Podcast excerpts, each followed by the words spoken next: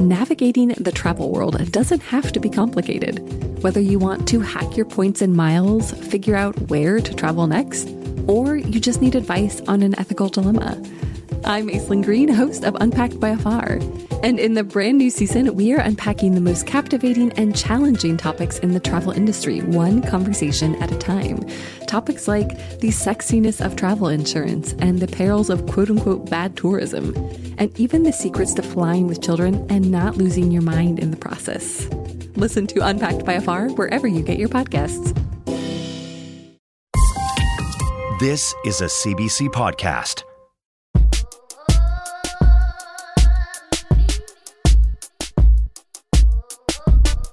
This is The Secret Life of Canada, a podcast that looks at the undertold and untold history of Canada. Today, fame takes on many forms. There are the icons who are famous the world over for leaving an indelible place on history the Nelson Mandelas or Mother Teresa's. There are the icons like Oprah Winfrey or Shah Rukh Khan.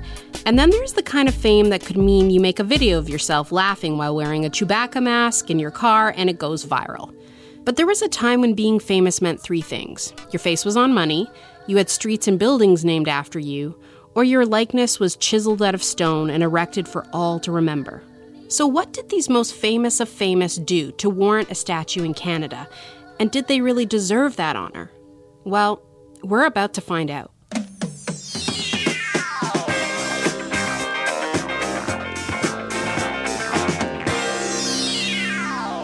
What are we getting up to today? So, today we're going to dive into the deeply contentious subject of historical monuments, plaques, and statues. You know, when we started this podcast, we said we wouldn't deal with all those people. And by those people, I mean all the really famous ones that we already know about. I know we said that, but we also said we're going to try and tell the untold stories.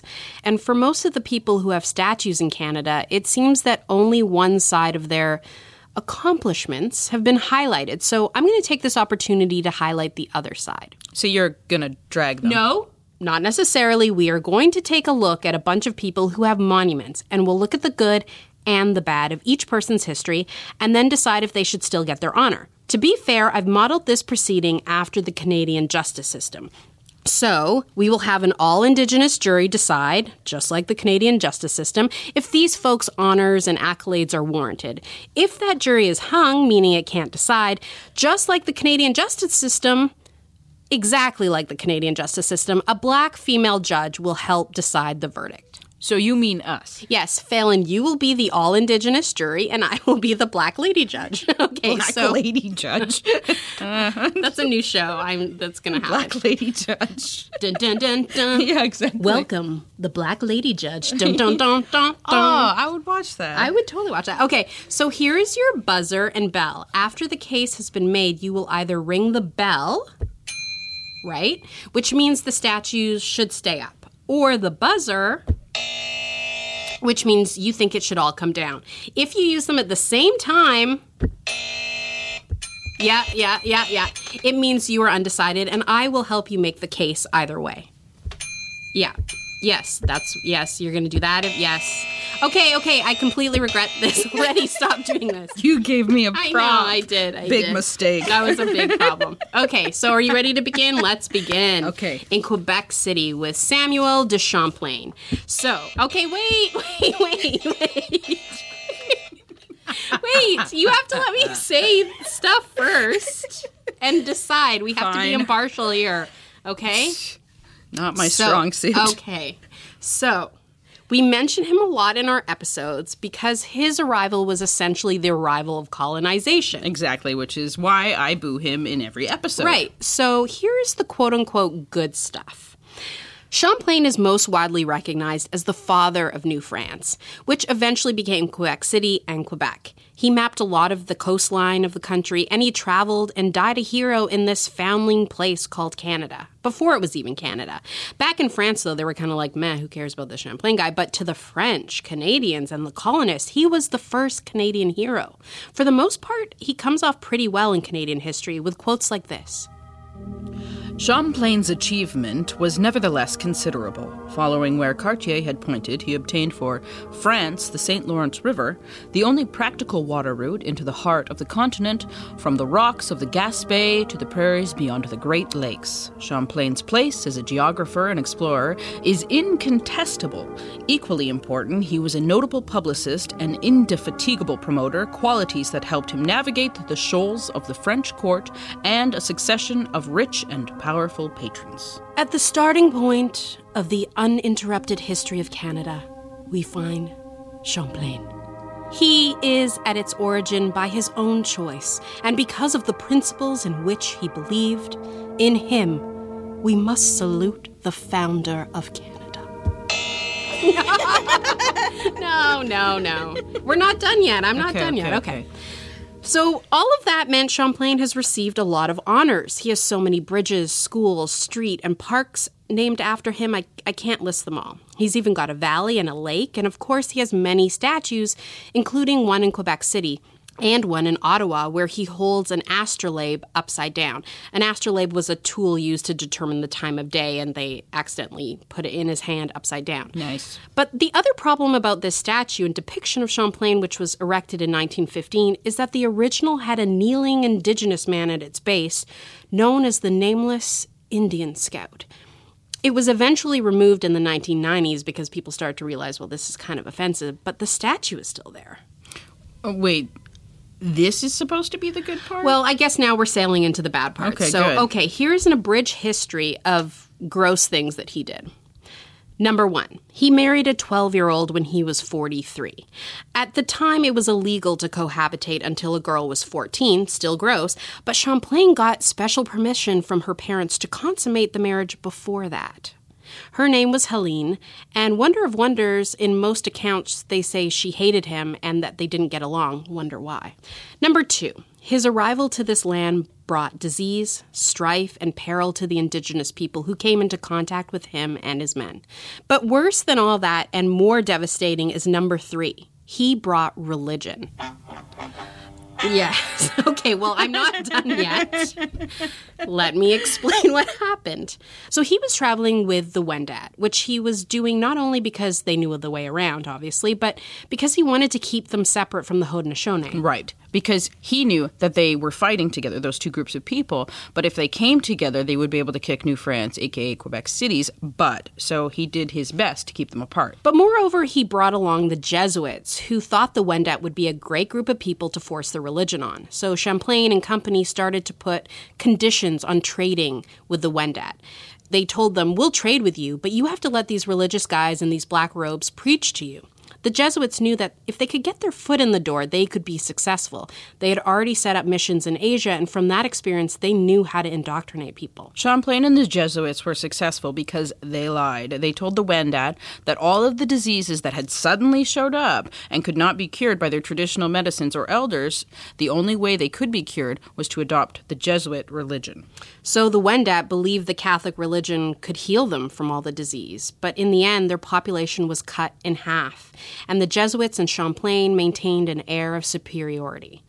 So, what say you? Does all his stuff remain up, or should we get out the bulldozer? Okay, well, I, yeah. Okay, yes. Okay, that seems very Boo, de- boo, yes, boo, yes, boo, yes. boo, boo. Okay. So hopefully that clears up for everyone why you boo and, you know, generally why there go. big big mm-hmm. thumbs down. Moving on to one that's not so clear and maybe you should just have an amendment or something attached to it that says like, you know, they did some stuff. The judge is trying to sway the jury before she can even make her case. Yes, you're on the jury, so you can't object. But you're to the ju- judge. I know I'm the judge. I don't but I'm understand also this the- game. Okay, I will allow it as these rules are confusing. Thank okay. you. Moving on to the statue of the famous five. This is a monument dedicated to five Albertan women who fought for women's rights in Canada, and more specifically, sought to have women declared as persons under the law. They were Emily Murphy. Irene Parlby, Nellie McClung, Louise McKinney, and Henrietta Edwards. So, at first, they lost their petition to have women declared persons when Canada's Supreme Court summarized its unanimous decision that women are not such persons. Thanks for that, Supreme Court of all guys. But the good news is they kept fighting, and it was overturned a year later in 1928. The five won the case, and women became persons under the law. These women were tireless. So here's the good stuff. Irene Parlby was the first female cabinet minister in Alberta. She was the first president of the United Farm Women of Alberta. She advocated for rural women and children. Henrietta Edwards studied Canadian law on her own so she could advocate on behalf of women and children and eventually female prisoners. She became so knowledgeable she penned two handbooks, and many women's associations would just go to her for legal advice instead of male lawyers, even though she had no formal training. She wrote this. The woman is queen in her home and reigns there, but unfortunately, the laws she makes reach no further than her domain. If her laws, written or unwritten, are to be enforced outside, she must come into the political world as well. And she has come. Now, Louise McKinney, one of the other famous five, she was the first woman to be elected to a Canadian legislature, and she did so in 1917. Along with some of the other ladies of the five, she also helped bring down the Dower Act, which prevented women from keeping property. A weird side note, though, is Louise was very much against alcohol and spent a good bit of her advocacy talking about the perils of booze and tobacco. So, some good, but no fun. Yeah, she was the Miranda of the group. yes, some of Canada's most notable women are now being compared to Sex in the City characters. no, but it's just a reference. But in case you're wondering, everyone, they were all Miranda. yeah, there weren't many Samanthas kicking around. No. I'd like to see that statue. I mean, not that we know of. That might be another statue. Yeah, exactly. Here's Nellie McClung with her legs over her head. Inappropriate. Edit it out. Oh, come on. All right, okay. Uh, but what about Nellie McClung and Emily Murphy? Okay, well, I hope you're taking extensive notes so I that you can do. judge this properly. So, Emily Murphy volunteered for and ran a lot of organizations that advocated for women the Canadian Women's Press Club, the National Council of Women of Canada, the Federated Women's Institute of Canada. She wrote under the very Canadian pseudonym Janey Canuck and fought for women's autonomy in everyday life. She also has a Canadian Heritage Minute. So does Nellie McClung. Yep, that's right. Nellie McClung was a great speaker, which she used to gain support for women. She became an MLA in Edmonton and fought for safety reforms in factories and for women's property rights. So lots of good stuff in there. Yep. Uh, now the bad. okay. I'm a bit nervous. Okay. So, Emily Murphy also wrote a book under Janey Canuck called The Black Candle, which was on the perils of drugs. In it, she writes, it is hardly credible that the average Chinese peddler has any definite idea in his mind of bringing about the downfall of the white race, his swaying motive being probably that of greed. But in the hands of his superiors, he may become a powerful instrument to that end. And Well, the Assyrians, Negroes, and Greeks in Canada have become allies of the Chinese in carrying on the drug traffic. It is well known to the police and government authorities that many Anglo Saxons, men prominent in social and business circles, as well as lawyers, physicians, and druggists, have also become engaged in the illicit sale because of the enormous profits accruing therefrom. She goes after Chinese people in the book pretty hard, and that kind of racist attitude served both her and Nellie McClung well when they started advocating for eugenics. The uh, yes, big yes. Another one, another one. Yeah, and a third. Thank you. The definition of eugenics is discouraging reproduction of persons having genetic defects or presumed to have inheritable undesirable traits. Yeah, it's the same principle the Nazis used to just to give that some context.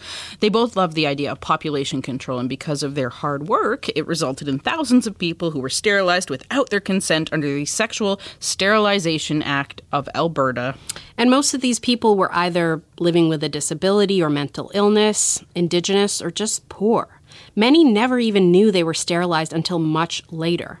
This legislation that they helped bring about was enacted in 1928 and was not repealed until 1972. So many lives destroyed. So many. And another big criticism that comes up every time the famous five are honored with another plaque or statue is that they were very clear in their advocacy on behalf of women, but it was white women. So, in a way, they were like Sex in the City. yes, because Blair Underwood in five episodes does not count.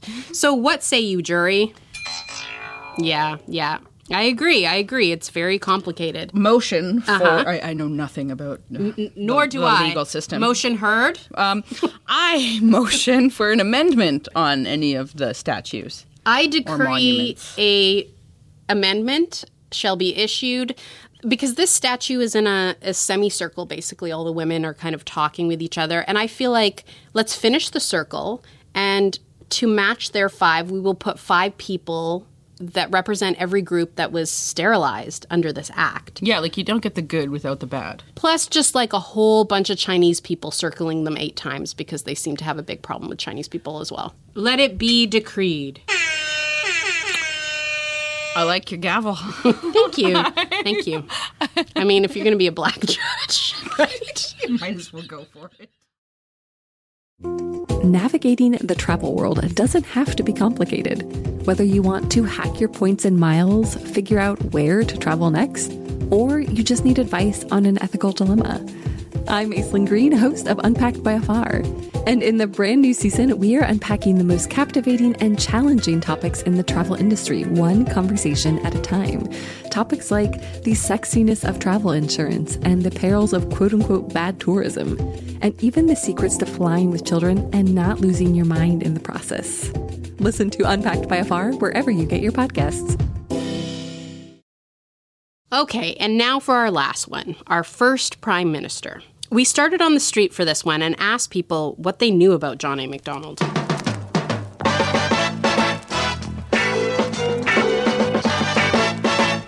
What do you know about John A. Macdonald? I think the only thing I know about him is that he was our first prime minister, and possibly he was on the one dollar bill that doesn't exist anymore. But that would be the extent of my knowledge. Scottish, uh, I think, born in Edinburgh.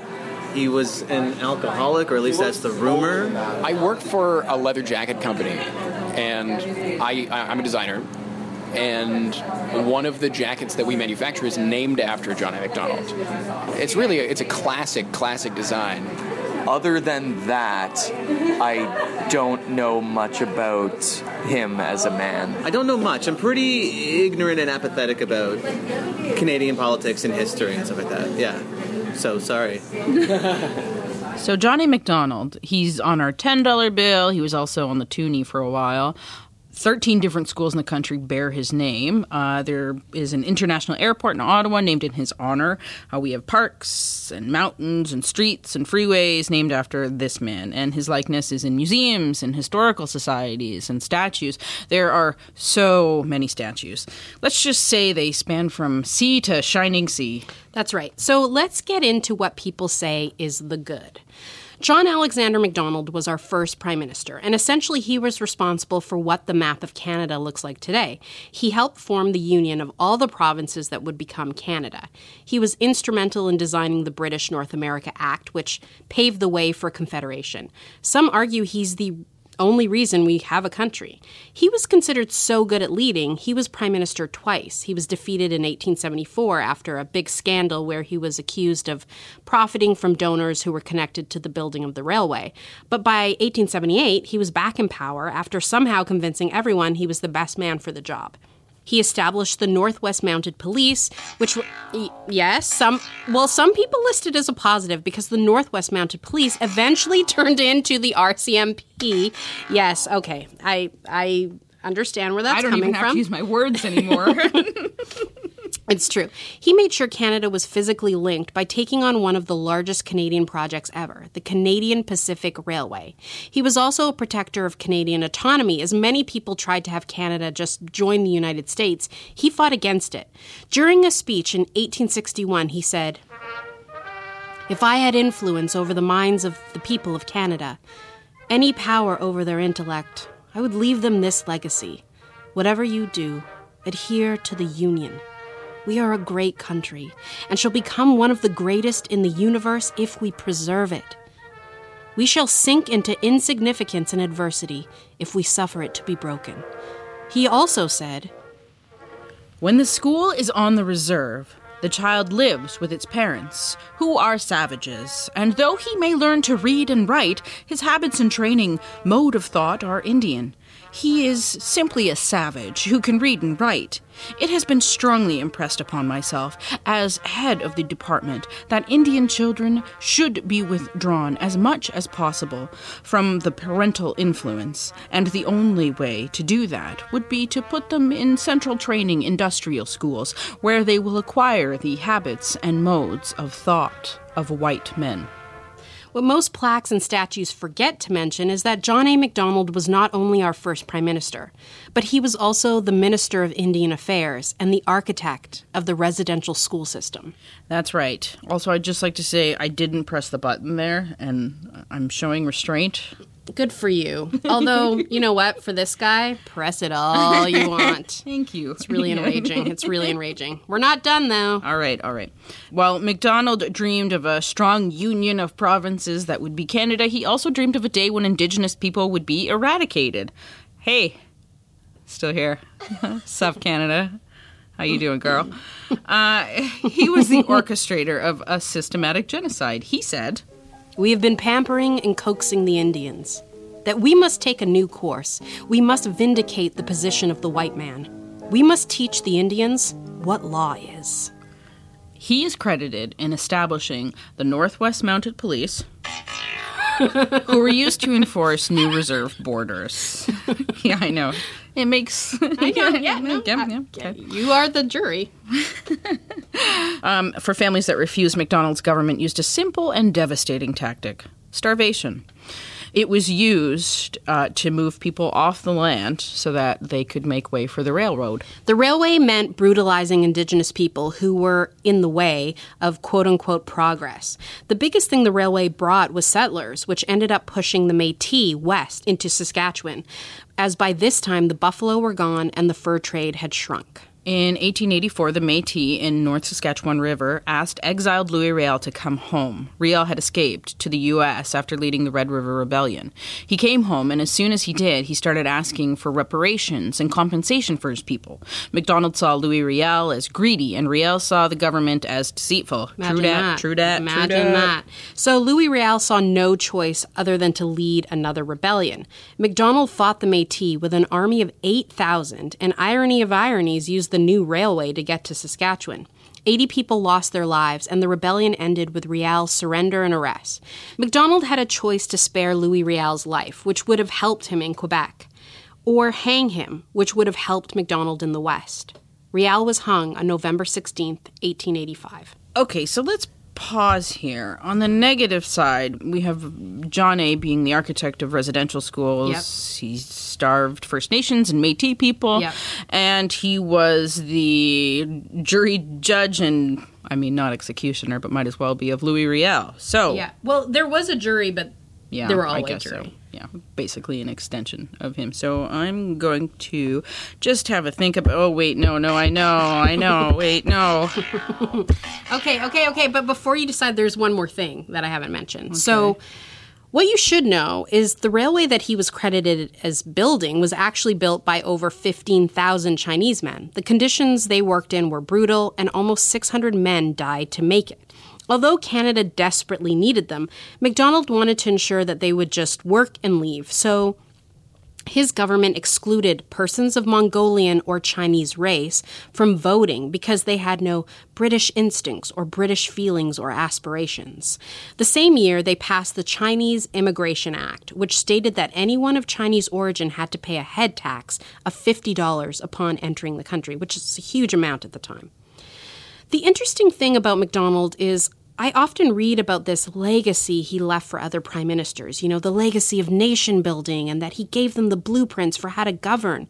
But nowhere do I see that he left behind a string of atrocities that, in a way, did all the stuff that now we just say sorry for. Uh, and in 2006, the Canadian government, under Stephen Harper, apologized for the racist actions of the past for the head tax on Chinese Canadians that spanned from 1885 to 1923. In 2008, the Canadian government under Stephen Harper apologized to former students and families for the Indian residential school system. And I've noticed lately that there's a lot of conversation about Macdonald and his statues, and I mean, I th- I, I think they're feeling it. Yeah, people have thrown red paint on them. One was spray painted green. They've been defaced with words like murderer and colonizer across them. Many schools are now looking at changing their names just to perhaps honor someone less genocidey. And I mean, that's why in Halifax they just removed a statue of Edward Cornwallis, uh, the so called founder of Halifax and perpetrator of the Scalping Proclamation that offered a cash bounty to anyone who killed a Mi'kmaq person. It's okay to say, you know what? Who we once saw as being a person of distinction has changed. I think most of the recent additions to the Canadian monument landscape have been pretty wonderful. We took a poll. On Twitter and Facebook. Yes, well, it was very official. And we asked what new Canadian mon- monuments people would like to see. We gave them a choice of a bag of ketchup chips. I mean, I think we should honor it. We we all love them. I don't. Um, you know I don't. I love it. Drake, we all love him. I do like I know Drake, we I all love do. him. Um, or the Canada Arm. And the winner got 43% of the vote, and it was the Canada Arm, which means science wins. But also, a bag of chip ketchup chips was very close in the running. What the monument could be is the Canada arm holding a bag of ketchup chips. Ah, so Or like Drake's body with uh, his like right arm being a Canada arm holding ketchup Oh, or chips. a mini Drake sitting on a bag of ketchup chips. yeah. More uh, Canada arms and bags of chips and less of old white people who have tried to wipe out other races. Yeah. Yeah. I mean, and they're not all bad people, people who have statues or monuments. There's some good people, like Terry Fox's statue in St. John's that marks the spot where he dipped his artificial leg into St. John's Harbor during his east to west coast cross Canada run to raise money and awareness for cancer research. Yeah. My favorite statue is in New Liskeard, Ontario, a 15 year old activist, Shannon Koostachin. Shannon fought for years for better school conditions on her reserve and eventually got the notice of Ottawa. So she amplified the voices of Indigenous children across the country. In 2009, Shannon was nominated for an International Children's Peace Prize, awarded by Nobel Prize winners. Tragically, Shannon was killed in a car accident outside of New Liskeard. She was going to school there because there wasn't a school yet in Attawapiskat. Eventually, Attawapiskat got the school, and it's no doubt because of Shannon's work. The statue of Shannon stands by the water, where she dances just like she used to, arms outstretched, full of hope and promise, and surrounded by butterflies. The Secret Life of Canada is recorded in Toronto on the traditional lands of the Haudenosaunee, Wendat, and most recently the Mississaugas of New Credit. It's hosted by me, Falen Johnson, And me, Leah Simone Bowen, and produced by Katie Jensen. with research assistance by Aaron Brandenburg. This episode was sponsored by our amazing patrons, and we want to thank everyone who made this episode possible. Remember, even a dollar a month helps. To support our work, go to patreon.com slash Secret Life of Canada. You can also follow us on Facebook, Instagram, and Twitter at Secret Life CAD. If there's a story you'd like to see in an episode or a piece of history you'd like to tell us about, please email us at secretlifeofcanada at gmail.com. Thanks for exploring Canada's hidden history with us, and remember, pass it on.